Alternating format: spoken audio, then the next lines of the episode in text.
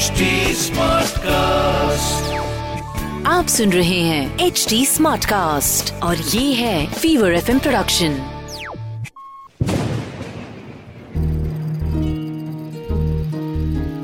बूंदों से बातें।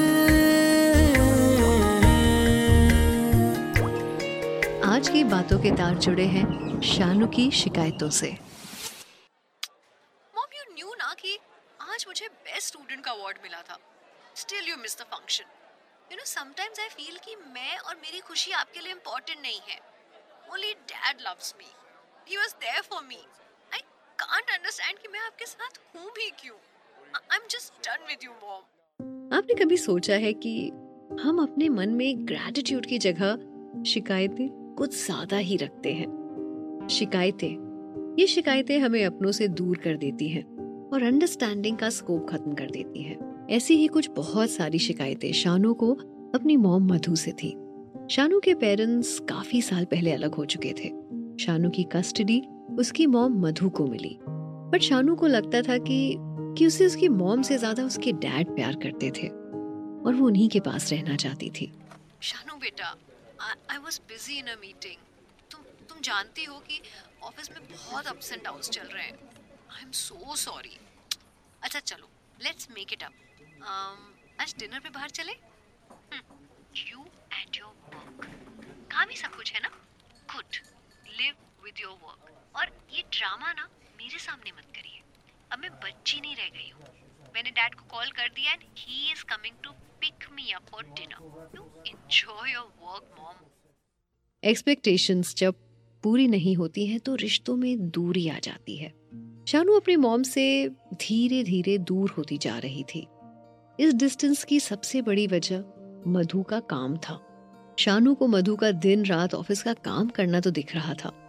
लेकिन ये समझ नहीं आ रहा था कि वो ऐसा क्यों करती है। Being a single mom Madhu के ऊपर शानू की बड़ी रिस्पॉन्सिबिलिटी थी और जिसे वो पूरी तरह निभाना चाहती थी। शानू का ब्राइट फ्यूचर उसकी जरूरतों के लिए मधु का हार्ड वर्क करना बहुत ज़रूरी था। पेरेंट्स अपने बच्चों के लिए बहुत कुछ करते हैं। अपने ड्रीम्स को साइड में रख के उनके ड्रीम्स पूरे करने में लग जाते हैं। लेकिन बच्चे ये सब कई बार नहीं समझ पाते। मधु के केस में भी चीज़ें कुछ ज़्यादा ही मैसी थी। अपने काम को हैंडल करना, बेटी के करीब रहना और अपने अकेलेपन से लड़ना। एक सिंगल मॉम के लिए ये सब बैलेंस करना नेक्स्ट टू इम्पॉसिबल हो जाता है। Still Madhu was trying her level best यार, शीतल, शानू को अच्छा लगेगा ना ये वेकेशन का प्लान कई दिनों से मुझसे नाराज़ है और गलती मेरी है। मैं उसे टाइम ही नहीं दे पा रही हूँ।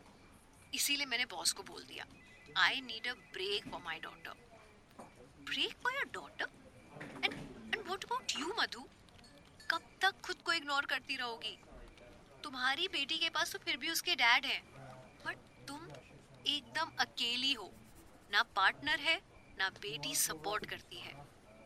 तुम अपने बारे में सोचना कब स्टार्ट करोगी? ओ शट अप शानू के अलावा मेरी लाइफ का कोई मीनिंग वैसे भी तो नहीं है।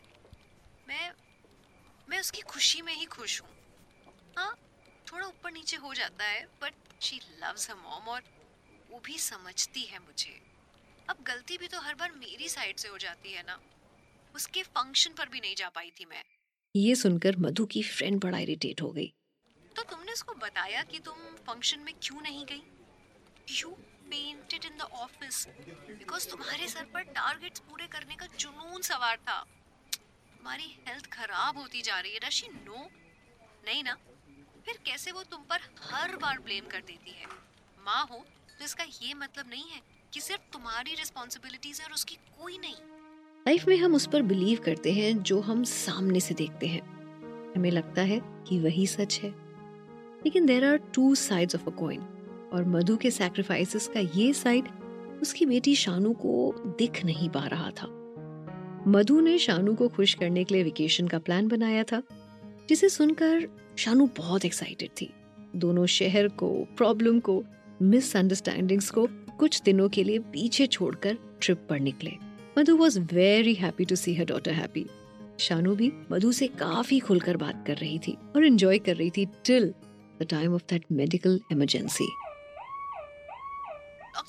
mom को क्या हो गया है? व्हाट हैपेंड अभी कुछ देर पहले वो एकदम ठीक थी। क्या हुआ अचानक?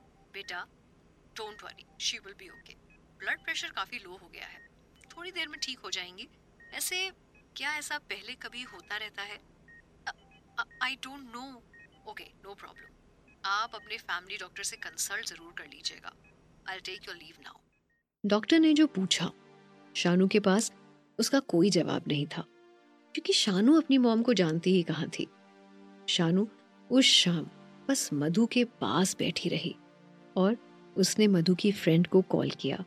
आंटी आपको पता है मॉम की हेल्थ के बारे में? उसकी जो फ्रेंड थी उसने जवाब दिया। शानू इससे क्या फ़र्क पड़ता है? मुझे पता है तुम्हें क्या होगा। तुमने ये सोचा है कि why you are not aware of it बेटा आई नो तुम अपने पेरेंट्स के सेपरेट होने से बहुत अपसेट हो। You are dealing with this from a long time but have you ever thought कि तुम्हारी मॉम कैसे डील कर रही है सिचुएशंस वो भी अकेले। तुम्हारा एंगर मिसअंडरस्टैंडिंग शिकायतें, ज़रूरतें, वो सब कुछ अकेले झेल रही हैं। ऊपर से उसका काम जो उसे करना है ताकि तुम्हें कोई कमी ना हो। You know she has severe health issues but she only needs your support stand by her side सच कड़वा होता है और उसका सामना करना बेहद मुश्किल होता है जिससे आज शानू गुजर रही थी। शानू ने अपने अंदर अपनी मॉम की एक इमेज बना रखी थी और आज उसे शर्म आ रही थी खुद पर। उसकी आँखों में आँसू थे। उसकी सिसकी सुनकर मधु उठ गई।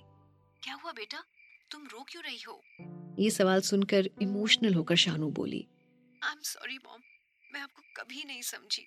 I am so sorry I really love you ये थी बूंदों से बातें written by Vartika mixed by Ankit video produced by Arpan और आवाज़ मेरी यानी पूजा की है। आपको ये कहानी कैसी लगी हमें कमेंट करके बताइएगा ज़रूर। हमारे सोशल मीडिया हैंडल्स हैं एच टी और फीवर एफएम ऑफिशियल हम फेसबुक इंस्टाग्राम ट्विटर यूट्यूब और क्लब हाउस पर भी मौजूद हैं।